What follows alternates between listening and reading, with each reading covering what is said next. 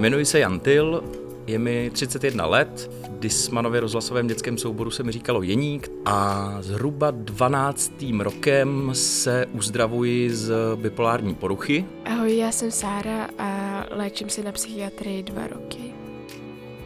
Tohle jsou Jeník a Sára, naši starší kamarádi. Byli tak hodní, že se s námi a tím pádem i s vámi podělili o příběh svých duševních nemocí.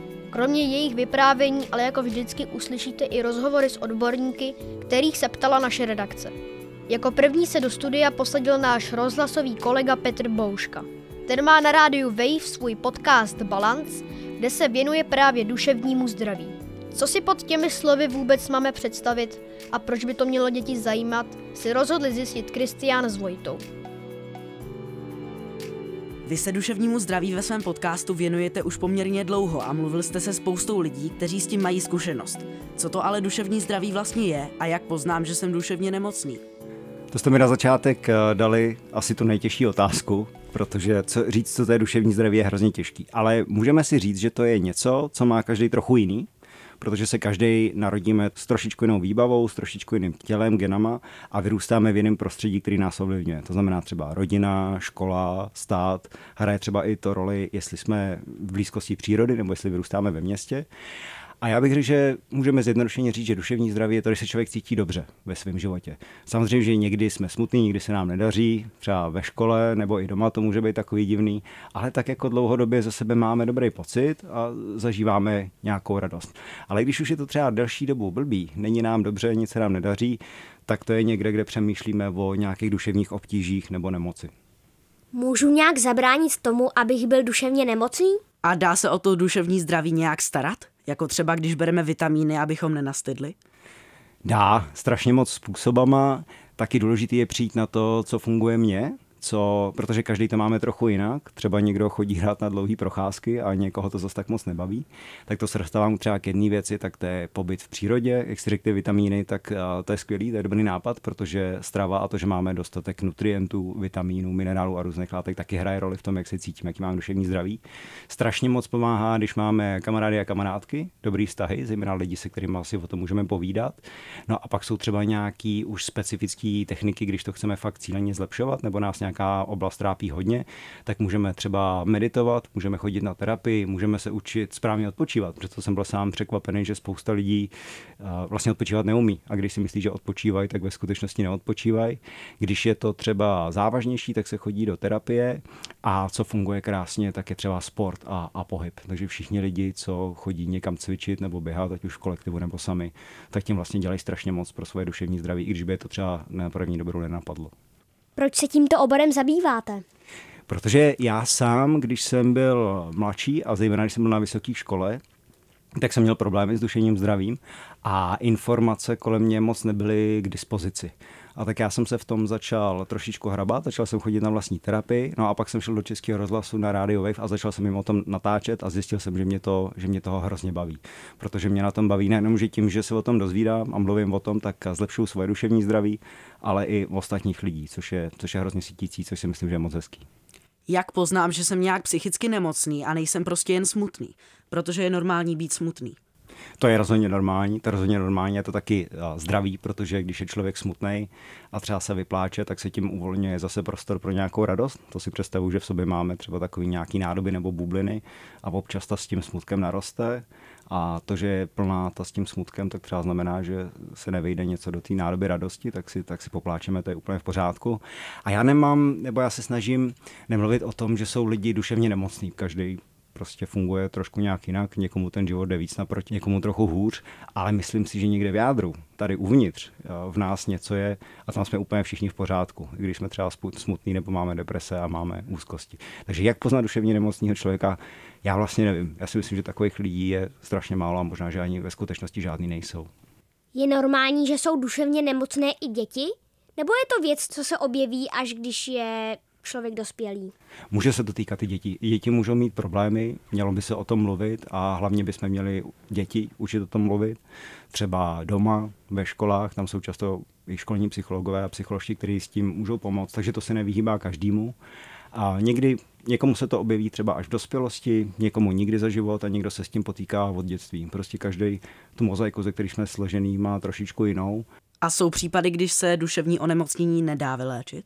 Bohužel jsou takový a to jsou často ty lidi, kteří mají něco trošičku přeházeného nebo poškrábaného v mozku, nebo zažili něco fakt těžkého. A nemyslím si, že se to nedá asi bychom neřekli, že se to dá úplně vyléčit, tak jak bychom si to představili, ale téměř každému se dá nějakým způsobem pomoct a ta kvalita života zlepšit. Jo? A my nemáme být ve finále všichni stejní a všichni stejně šťastní a zdraví a, a vypadat stejně, ale naučit se a poznat, kdo vlastně jsme my, jaký jsou ty naše barvy a, a kam patříme. Některý lidi mají třeba tu smůlu, že kolem nich není moc služeb a, a psychologů a psychoterapeutů, ale i to se zlepšuje právě třeba i tím vaším pořadem, že se o tom bavíme, tak třeba si to poslechne někdo, koho to inspiruje a, a kdo někomu potom pomůže. Dá se odhadnout, kolik lidí v České republice trpí duševním onemocněním, nebo, jak už jste říkal, úplně se to jako nedá odhadnout, že to není jisté? Jsou na to výzkumy, já se přiznám, že to z hlavy nevím. Měří se to, je to dobrý, že se to dá měřit, že si můžeme určit vlastně, co to je nějak eh, zdravý nebo spokojený člověk a to nám pomůže udělat eh, nějakou čáru a ty lidi, kteří jsou pod ní, tak jim, tak jim pomoci k tomu, aby, aby se cítili líp, aby byli vejš. S jakými zajímavými příběhy jste se už v podcastu setkal? Jaké různé podoby může to duševní onemocnění mít?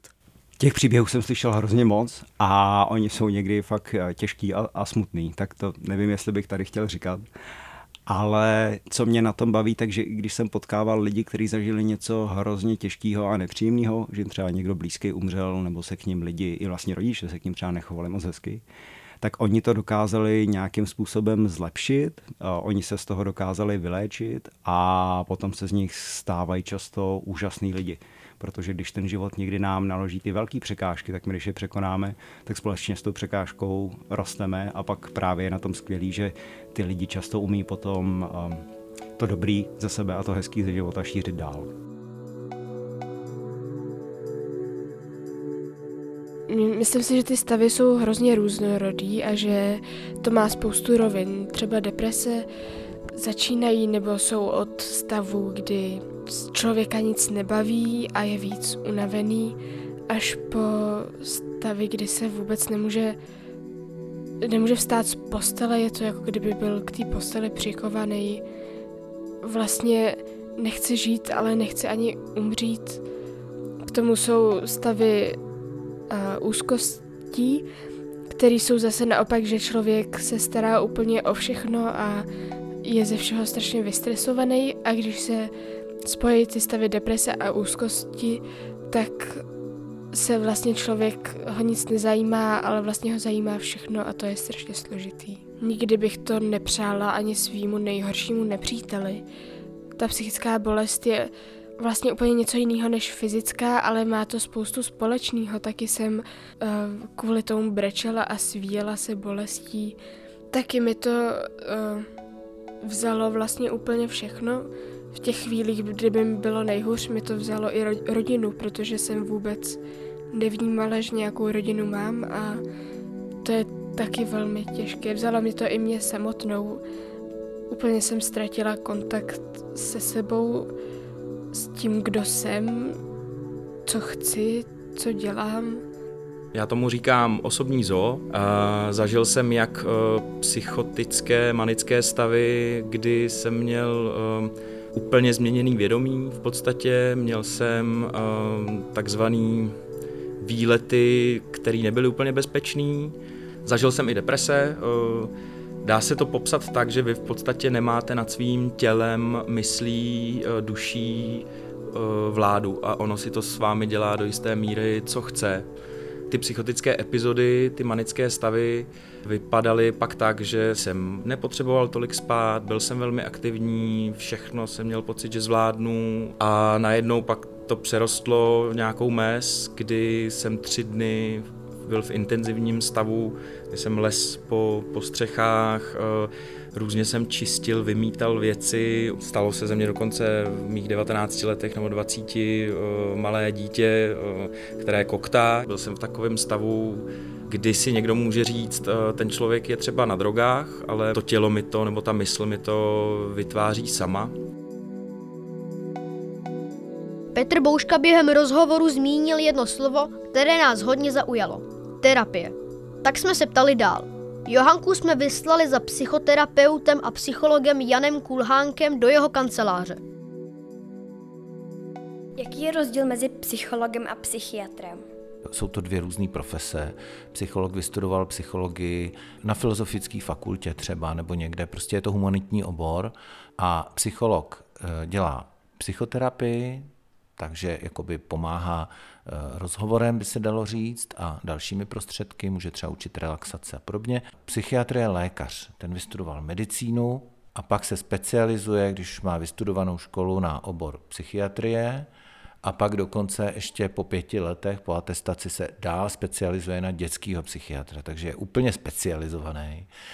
A ten zase může dělat i psychoterapii nebo nějaký jako podpůrný eh, povídání, ale protože je to lékař, tak může psát prášky, což někdy je důležitý a potřebný, tady možná jenom řeknu, že když se jde k psychiatrovi na konzultaci, na první návštěvu, tak eh, vůbec to nemusí znamenat, že odejdu s léky, ale prostě společně probereme ten stav a uvidí se. Jo? Bude tam nějaké doporučení třeba, ale není to nutně hned spojený s nějakou, s nějakou medikací. A co nám pomůže rozhodnout se, jestli máme jít k psychiatrovi nebo psychologovi?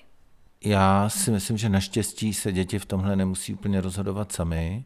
Chtělo by se mi říct, že v té první chvíli je to jedno, eh, že prostě oba dva dítě vyslechnou, eh, citlivě s ním proberou stav, situaci a pak si řeknou, co dál. Jo. Psychiatr může poslat k psychologovi a psychi, psycholog k psychiatrovi. Jako ještě je třeba cesta mm, k pediatrovi, jo, k dětskému doktorovi. Hodně dětí třeba má se svým dětským doktorem docela dobrý vztah, znají se od malička, od narození a někdy se stává, že i rodiče, anebo i dítě třeba poprvé se svěří tomu dětskému doktorovi. Obecně rozšířený je to tak, že když je dítě ochotný si o tom problému nějak popovídat, tak bych řekl, že ta první cesta by měla být k psychologovi. Jak jsou na tom podle vás v, souč- v současné době dnešní děti, co se týká psychického zdraví? Jsou na tom hodně různě. Eh, spousta dnešních dětí je veselých, ale pak eh, je pravda, že přibylo hodně dětí, který za to rozhodně nemůžou, není to žádný projev nějaký jejich slabosti nebo něčeho, ale prostě nemají se dobře. Je to z různých důvodů, třeba dozvuk eh, ještě nějaký dlouhodobější izolace v době eh, těch různých covidových uzávěrů. Potom eh, ale ono to taky dost rozklížilo některé partnerské vztahy, těch rodičů a samozřejmě trable rodičů se hodně přenáší na děti. No a potom teďka, jak je ta ekonomická krize a velké nejistoty spojené prostě se situací ve světě, s válkou na Ukrajině a podobně, tak eh, zejména starší děti už nějakou nejistotu a úzkost můžou cítit a na řadě dětí se to zase projeví skrz nás, dospělí. My máme nějaké obavy eh, o to, co bude, jak dokážeme zabezpečit, zajistit rodinu a eh, prostě naše nejistoty, strachy se na děti přenáší. Takže pravda je, že teď prostě se řadě dětem daří hůř. My jsme generace dětí, která je závislá na technologiích ale já si myslím, že to není naše chyba. I když nám to rodiče vyčítají, vyrůstali jsme v tom od malička. Škodí nám to? Já myslím, že každá závislost škodí, ale nemyslím si, že technologie škodí. Technologie jsou dobrý sluha, špatný pán, podobně jako oheň nebo něco jiného ale pokud se to eh, stalo jako hlavním nebo jediným zdrojem eh, třeba zábavy a kontaktu s ostatníma, tak to škodí. K tomu zdravému, dobrému vývoji patří nějaká pestrost, pestrost podnětů, osobní kontakty s lidma eh, a ten virtuální svět to prostě jako nezachrání ani, ani jako nevyřeší. Jo. A jak se tomu dá vyhnout, když mobil i počítač jsou dnes součástí každodenního života, i třeba ve škole? Myslím, že se tomu nedá úplně já nevím, vyhnout. Musíme se učit s tím zacházet, děláme to všichni. Pravda je, že když eh, vznikal třeba Facebook, tak vlastně ten eh, Zuckerberg eh, měl představu, že to je něco pro dospělý. On vůbec nepočítal s dětma. A u dospělých je výhoda, že většina dospělých už má nějakou svoji vztahovou síť jako reálnou. Už mají svý kamarády, spolužáky, s kterými se stýkají. A ten Facebook měl jenom vlastně ty kontakty podporovat a rozšiřovat. Když to spousta dětí prostě teprve v tomhle jako začíná si tvořit svoji síť eh, kamarádů, přátel, eh, kontaktů a podobně. A pokud hned od začátku do toho výrazně vstupují sociální sítě, tak, tak to není dobře. A vlastně potom, když se to má dít naživo, tak, tak najednou se ukazuje, že, že ty děti, které jenom jedou v těch sítích, tak v tom mají spoustu nejistot a jsou v tom dost takový jako zabržděný. Moje mamka tvrdí, že když ona byla malá, tak se určitě, určitě tolik dětí nesebe poškozovalo a že neznala moc případy, že by, se děti, že by děti řešily svoje problémy pokusy o sebevraždu. Je to podle vás teď trend, nebo to bylo vždycky stejné a v čem to vězí? No, eh, když byla mamka malá, tak s, obecně děti měly, žili v jiném světě trochu. Eh, některé problémy byly podobné. Rodiče Eh, dnešních dětí se hádali se svýma rodičema nebo občas byli s něčím nespokojený, nešťastný. Prostě se s nima přestal bavit kamarád, kamarádka. Tohle jsou takový obecný problémy.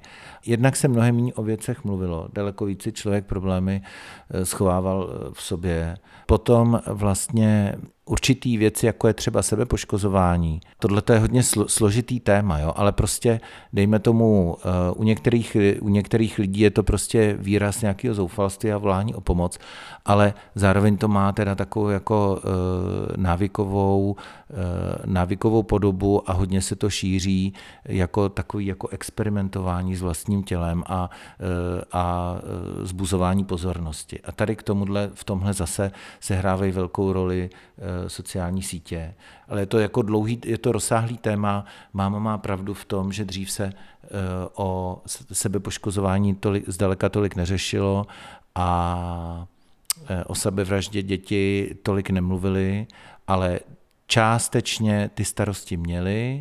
Existuje nějaká prevence nebo trénink psychické odolnosti? Určitě. Každý z nás máme nějakou míru psychické odolnosti od narození. Prostě se narodíme s nějakou schopností snášet zátěž, stres. Ale samozřejmě, pokud jsme od malička vyrůstáme v rodině, kde jsme jako děti milovaný rodičema, kde není toho stresu zbytečně moc, tak to obecně posiluje samozřejmě tu naší psychickou odolnost. Od malička taky jsme vystavovaní tomu, že ne vždycky se všechno děje podle toho, jak chceme jo, tak eh, se učíme si zvyšovat takzvanou eh, jako frustrační toleranci, to znamená dočasně vydržet, že něco není po našem. A tady eh, je dobrý to nepřehánět ani na jednu stranu. Někteří rodiče jsou v tomhle hodně radikální a říkají, tak co tě nezabije, to tě posílí a prostě to dítě na to ještě není zralý a pak vlastně mu to nepomáhá.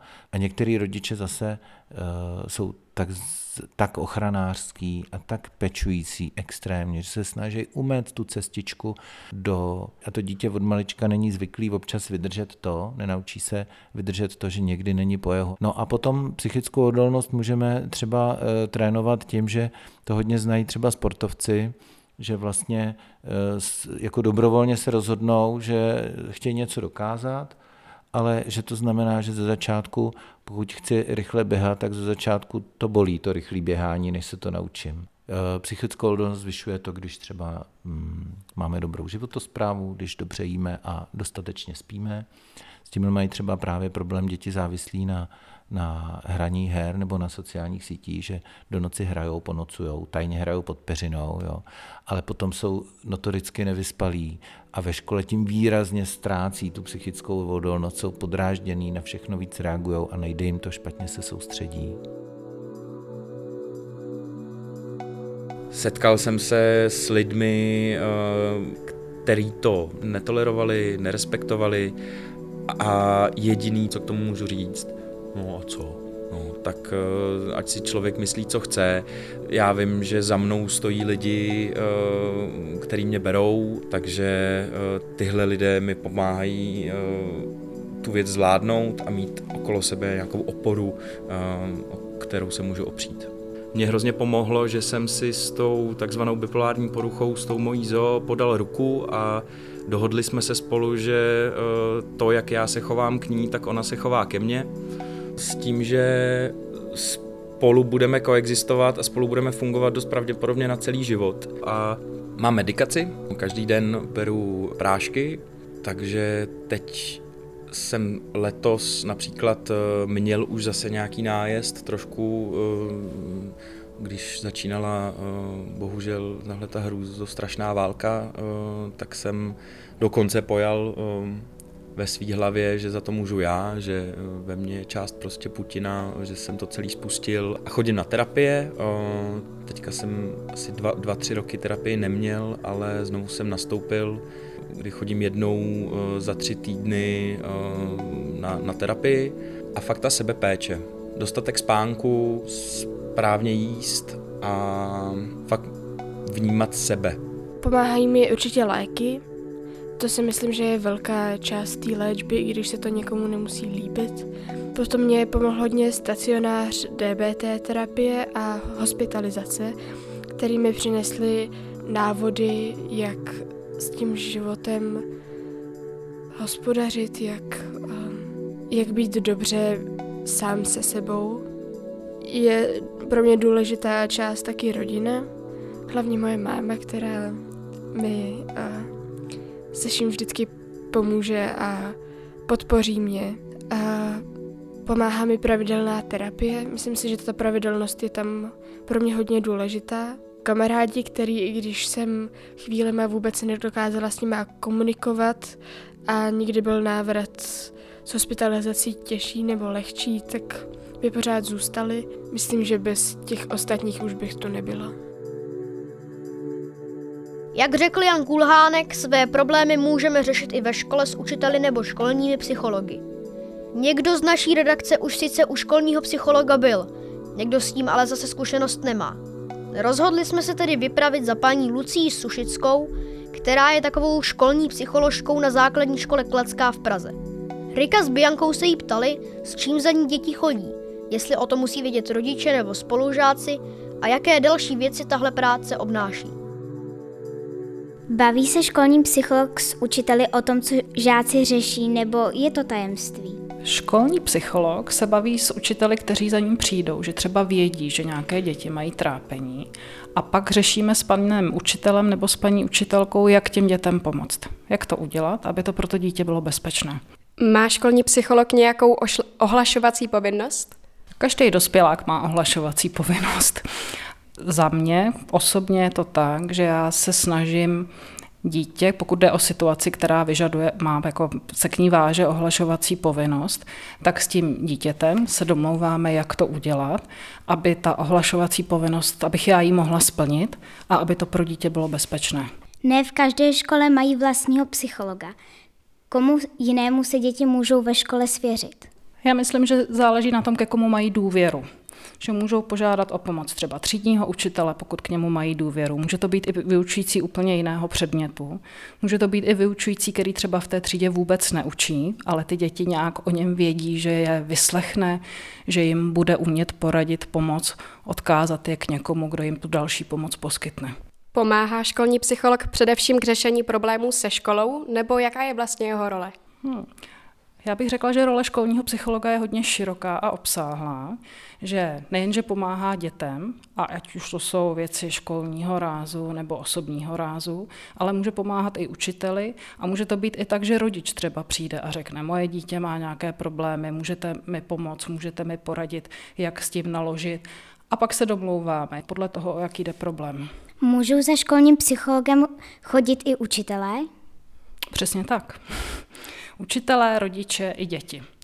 A školní psycholog pracuje tedy, jak jsem říkala, s učitelem, s rodičem, s dítětem a pak tam je ještě jedna věc a to je třída. Školní psycholog může pracovat s celou třídou, nejenom s konkrétníma dětma. A co kdyby se s tím žákem nedomluvil, že by byla nějaká krizová situace, tak může ten psycholog oznámit rodiči o tom tématu, o kterém se bavil s tím žákem, nebo tím porušuje nějaký kodex?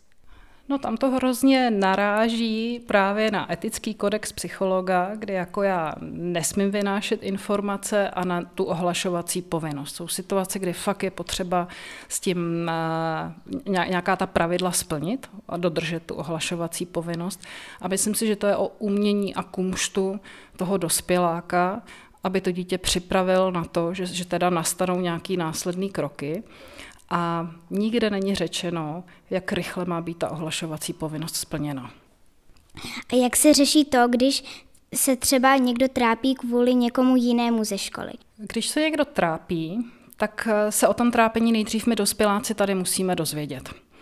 Může tomu pomoct třeba spolužák, který vidí, že jeho kamarád má nějaký trápení a že vlastně se o tom tomu kamarádovi úplně nechce moc mluvit, tak spolužák má hodně velkou sílu a hodně velkou moc, že buď to může vysvětlit tomu svýmu trápení, utrápenému spolužákovi eh, je potřeba, aby se to řešilo, aby se o tom s někým mluvilo.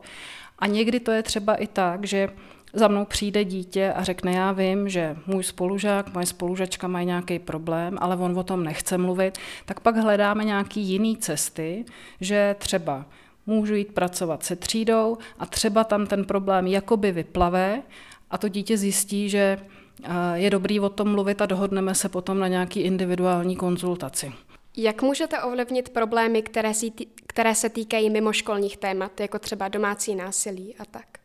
Mů, no, já můžu pomoct tomu dítěti s radou, jak to má řešit domácí násilí. Já nevyřeším domácí násilí, ale můžu dítěti poskytnout bezpečný prostor, v kterém může mluvit o tom problému a tím mluvením, tím sdílením můžeme hledat nějaké cesty, jak se, jaký třeba zaujmout stanovisko k tomu domácímu násilí, tak aby to pro to dítě bylo bezpečné. A někdy je to třeba i o tom, jakoby nastavit dítěti zrcadlo, že to, co se děje, že to není běžný, správný a normální, že to není přijatelný a že je potřeba s tím něco dělat. Někdy ty děti mají pocit, ne, neznají jinou skutečnost a mají pocit, že to tak prostě je. Tak takhle to u nás doma je, ale neví, že to není v pořádku. Jak by se mělo postupovat, když je někdo šikanovaný a kyberšikanovaný? Lišilo by se to nějak? Tak vždycky, když se dozvíme o šikaně nebo o kyberšikaně, tak se to řeší u nás na škole, i když je to třeba jenom podezření na šikanu nebo kyberšikanu. A je přesně dáno, jak, jak uh, jaký má být postup u tohohle. S kým se mluví nejdřív, eh, kdo se je dotazován ohledně šikany jako další, eh, jakým způsobem se potom mluví s celkově se třídou.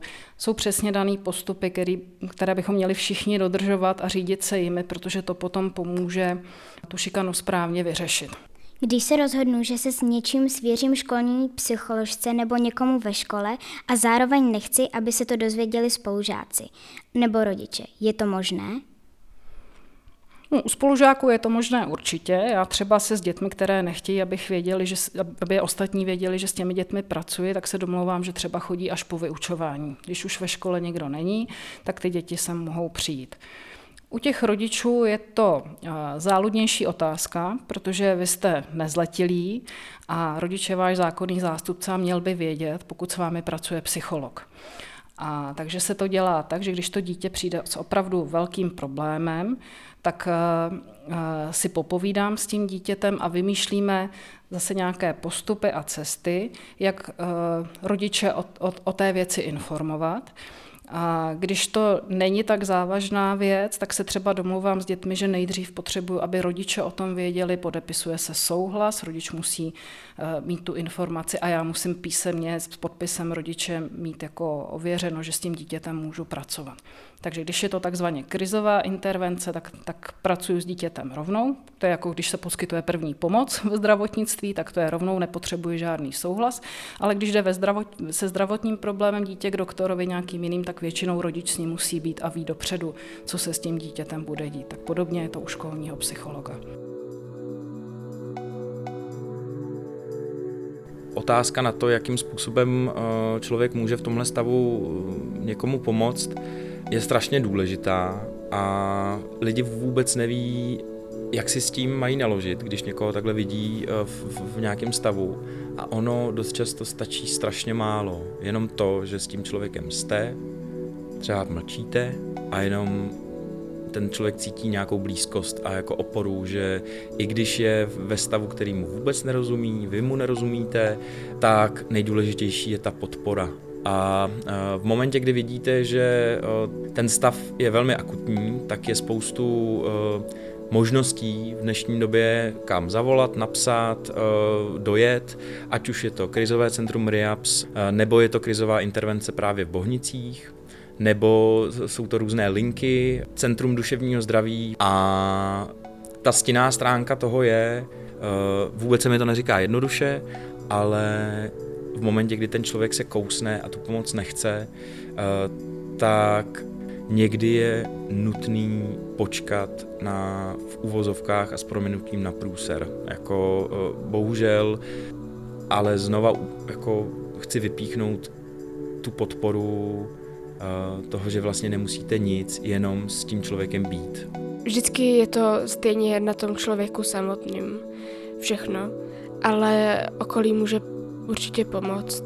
A hodně mě osobně pomáhá, když si s někým o tom promluvím. Řeknu nějakou myšlenku, kterou jsem předtím nedokázala vůbec for, sformulovat. Mně třeba hodně pomáhají věty typu vidím, že ti není dobře, nebo slyším mi, co mi říkáš, protože člověk má potom pocit, že si to nevymýšlí, že to je něco, nějaký vážný problém, se kterým bojuje a který není jen tak uh, nepodstatný. Naše generace vyrůstá s telefony a tablety v rukou. V jednom rozhovoru už se vlastně mluvilo o tom, jak to může našemu duševnímu zdraví škodit. Můžou nám technologie ale i nějak pomoct? To zajímalo Alexe, který se na to rozhodl zeptat Julie Hřebenové a Adama Bednáře. Ti jsou členové týmu aplikace Nepanikař, která má lidem pomoct, když se cítí špatně. Já bych začal tak obecně, co to vlastně Nepanikař je. Tak Nepanikař je vlastně organizace, která nabízí první pomoc při psychických potížích.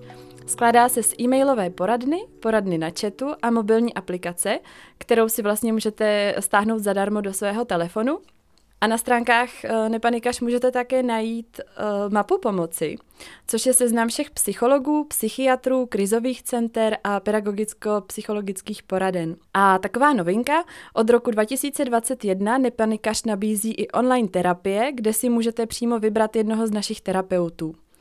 A ještě bych dodala konkrétně k té aplikaci Nepanikář, že není určena pouze lidem v krizi, ale dá se využít i v situaci, kdy třeba netrápí něco přímo vás ale uh, třeba vaše blízké kamarády a může to být třeba i užitečná pomůcka pro učitele. Uh, já bych se chtěl zeptat k té aplikaci. Já jsem tam našel dvě hry. Mě by zajímalo, jak to funguje, jak ta hra pomáhá. Ano, je to tak. V aplikaci jsou k dispozici dvě hry. Hra balonky a hra houpačka. Ve hře balonky lítají nahoru barevné kuličky, nebo teda balonky, a vaším úkolem je vlastně klikat na ty bílé a ostatní jsou tam jen pro takové zmatení, na ty byste klikat neměli. A tahle hra slouží k tomu, aby se člověk na chvíli rozptýlil jinou aktivitou a nemyslel na věci, které ho zrovna trápí. A nejvíce ji používají lidé v panice, kteří potřebují odvést pozornost k nějaké jednoduché činnosti, u které nemusí tolik přemýšlet. Eh, a ta hra houpačka, tak tady je vaším úkolem udržet houpačku v rovnovážné pozici tím, že budete klepat na dvě krabičky dole, ze kterých vyletí kuličky, co tu houpačku právě budou vyrovnávat. A cílem je teda zase podobně jako u těch balónků, rozptýlit se alespoň na chvíli od toho, co vás trápí a přivést myšlenky na něco jiného. A potom ještě tady nějak zhruba v té kategorii hry je, jsou tam jako matematické příklady. A já jsem přemýšlel nad tím, jestli když ten příklad spočítám dobře, tak samozřejmě se mi třeba zlepší nálada a tak, ale když ten příklad spočítám špatně, může, může se mi to jako nějak zhoršit, nebo jak je, jak je pojištěné tohle? Tam jde primárně o odvedení pozornosti, takže vlastně eh, ten výsledek toho příkladu ve výsledku a si myslím nebude ani eh, tak důležitý. Eh, jak probíhala výroba té aplikace?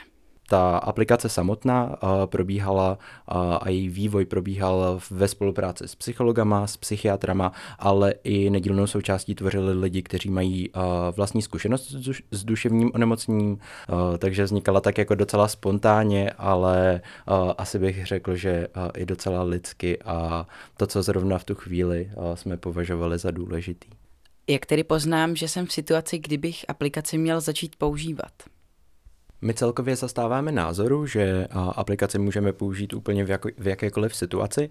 Je ke stažení zdarma a určitě je super mít nějak po ruce, minimálně jako takový praktický balíček kontaktu na odbornou pomoc a jsou tam navíc taky různé aktivity, třeba psaní deníku nebo uh, záznamy spánku, záznamy jídla, můžete si tam zaznamenávat vlastní jídelníček. Samozřejmě aplikace je určena primárně a především uh, lidem, kteří se obecně uh, nachází v nějaké náročnější situaci nebo uh, prožívají nějaké těžké emoce, ale uh, myslím si, že uh, zobecnit bychom uh, to mohli celkově, že je tady pro lidi, kteří, ať už jsou třeba ve špatné náladě nebo prožívají nějakou krizovou situaci, tak na to nemusí být sami. Protože to, to taky rádi zmiňujeme, že žádný problém není vlastně dostatečně malý na to, abychom ho neřešili a vždycky máme právo na to si říct o pomoc. Využili jste někdy aplikaci už vy sami? Já ji staženou v uh, telefonu mám a s aplikací uh, poměrně často pracuji i v rámci uh, chatů. Uh, hodně často využívám uh, model na, nebo takový modul, uh, možná oblast na sebepoškozování, kde třeba uvádíme nějaké uh, zdravější typy uh, zvládání těch náročných emocí a jsou tam konkrétní typy, co může ten klient zkusit uh, v momentě, kdy má chuť se sebe poškodit nebo si nějakým způsobem ublížit a ještě mě napadá, že uh, tu aplikaci používám i v rámci třeba různých stáží, uh, kde si s klientama tak procházíme, co můžou od té aplikace očekávat, uh, co kde najdou a jestli by třeba to pro tu jejich situaci uh, mohlo být nějakým způsobem prospěšný. Já ji také mám staženou a když pracuji právě na chatu, tak ji občas používám, především potom v práci s lidmi, kteří jsou v panice a v tuto chvíli uh, nejvíce pomáhají dechová cvičení, která vlastně zpomalí a sklidní dech a člověk se soustředí jenom na ten dech a zhluboka dýchá a tím se vlastně uklidní i jeho uh, psychická stránka. Může nastat situace, kdy mi aplikace nepomůže a co, co bych v tu chvíli měl teda dělat? Určitě si myslím, že taková situace nastat uh, může. My jsme toho názoru, že v takovém případě je dobré zkusit nepanikařit uh, což je tak jako hezky řečeno, uh, možná metaforicky. Protože samozřejmě každému nějaká, uh, vyhovuje nějaká odlišná forma pomoci a někdo třeba potřebuje vyloženě tu druhou osobu k tomu, aby se mu ulevilo. Ale samozřejmě chápeme, že i uh, můžou nastat situace, kdy nemáme ve svém okolí někoho blízkého, komu bychom se chtěli svěřit. Uh, což taky není důvod uh, panikařit, protože uh, tam je potom třeba náš chat nebo uh, obecně chaty, krizové linky, nějaké chatové mailové poradny, kam se může ten klient obrátit a může tam vlastně řešit už ten konkrétní problém. Takže tam je výhoda toho, že naopak jako na rozdíl od té aplikace už na to nemusí být opravdu sám a je tam někdo, kdo se mu věnuje a kdo se ho snaží vyslechnout a nějak dál nasměřovat. Naše generace uh, nešla, není povinná vojenská docházka a já jsem do jisté míry tu vojnu si zažil několikrát, protože ty zážitky z pavilonu 27, uh, což je v takzvaném žargonu uh, Bohnic, jmenuje se to Neklid, tak jsem tam zažil ve 20 letech mi sundali brýle, já mám tři dioptrie na každém oku a od kurtování eh, jako k posteli a injekcí do stehna, eh, jako sklidňovací eh, injekce. Tenhle pavilon byl hodně propíraný v médiích, ale já na něj vlastně do jisté míry nedám dopustit, ale hodní to se nedá říct. Donucovací prostředky bohužel ještě stále jsou, jsou zde. A Rozhodně mi na každém pavilonu pomohli, ale ty prostředky jsou dost často velmi brutální. Do mě do jisté míry jako nasypali 10-12 různých druhů prášků, já jsem byl úplně šedivej, ale s jistotou řeknu, že jak ošetřovatelé, psychiatři, eh, doktoři, primáři dělali vždycky, co uznali za vhodné a co uznali za to, co je nutné. Já jsem zažil velmi důležité věci, ale samotka a kurtování a eh, pacifikování, důstojnost člověka jde úplně jako stranou. Mám docela velký výběr, protože jsem byla hospitalizována třikrát a určitě se mi tam stalo spoustu dobrých věcí, ale tak i spoustu špatných, velmi traumatizujících věcí. Um, nebudu jmenovat nemocnice, ale myslím si, že v nějakých nemocnicích to úplně nefunguje tak, jak by mělo. Vím, že personál jsou také lidi, ale že by se měli také někdy umět chovat k těm lidem, kteří tam jsou, protože nějak potřebují pomoc.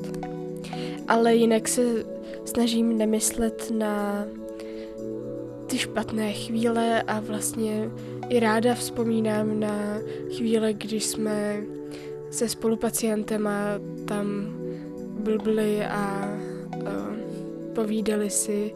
Poznala jsem tam spoustu skvělých lidí a jsme v kontaktu doteď, tak za to jsem moc ráda.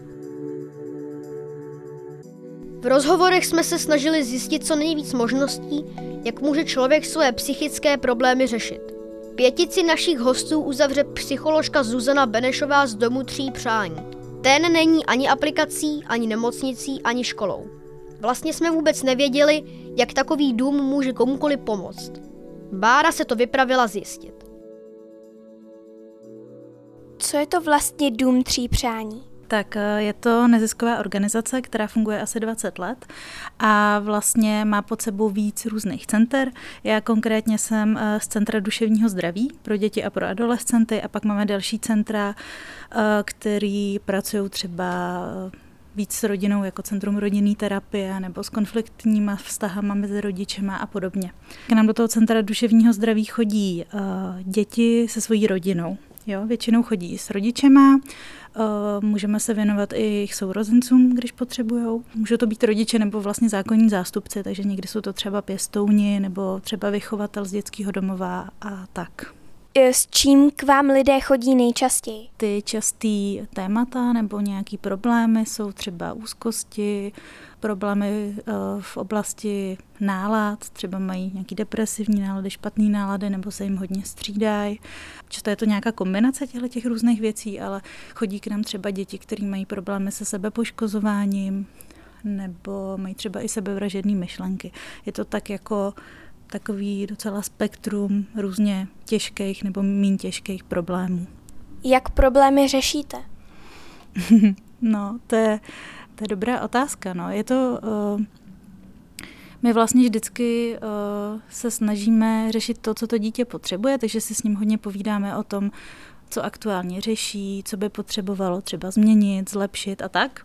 A vlastně podle toho vybíráme, jak ta naše péče bude vypadat. A kdybych to měla říct úplně jednoduše, tak uh, různý ty naši zaměstnanci si s dítětem třeba povídají, někdy si uh, tak vlastně hrajou, někdy uh, třeba něco nakreslí a pak si o tom povídají nebo vyrábí. Rozdělujete nějak případy, jako když jsou nějaké doopravdy vážné a nějaké ne? Já bych řekla, že Uh, ano i ne.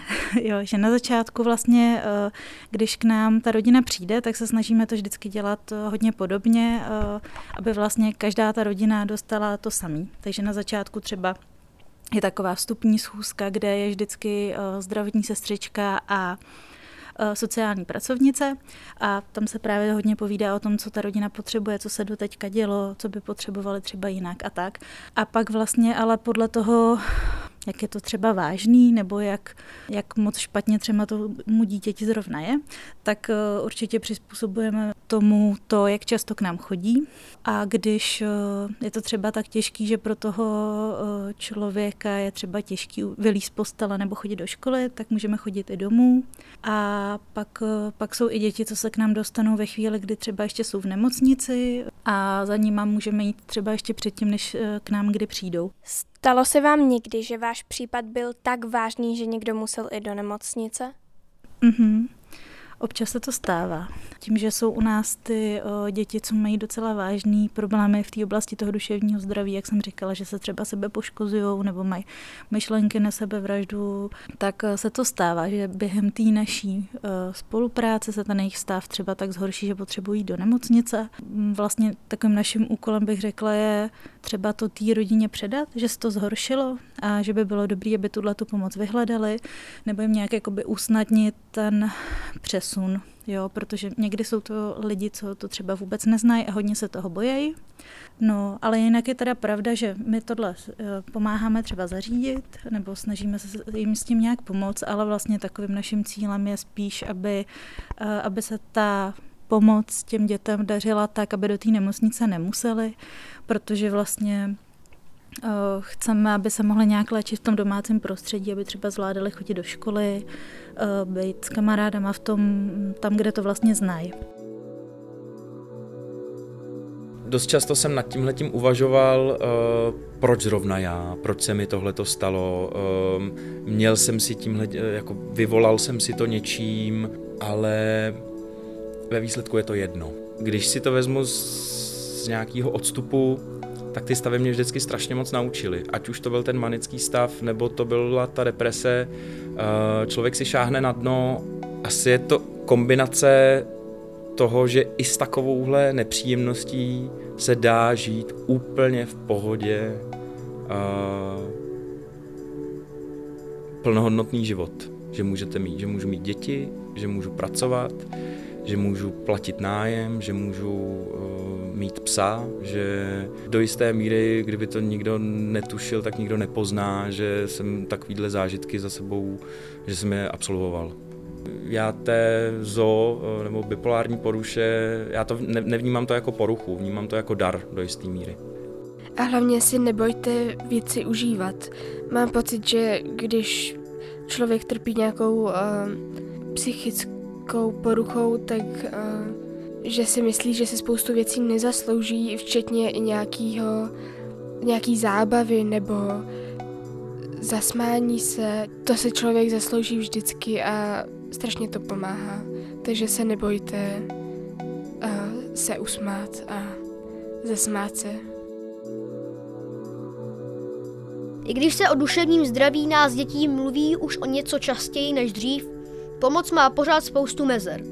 V době, kdy jsme podcast připravovali, třeba vyšly reportáže našich starších kolegyň Evy Mikulky Šelepové aAny Košlerové, které se byly podívat na dětských psychiatrích.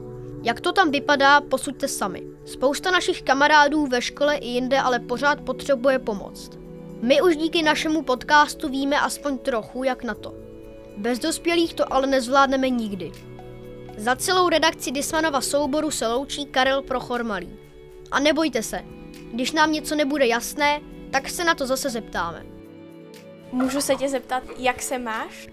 Dobře. Ahoj Luizo, jak se máš?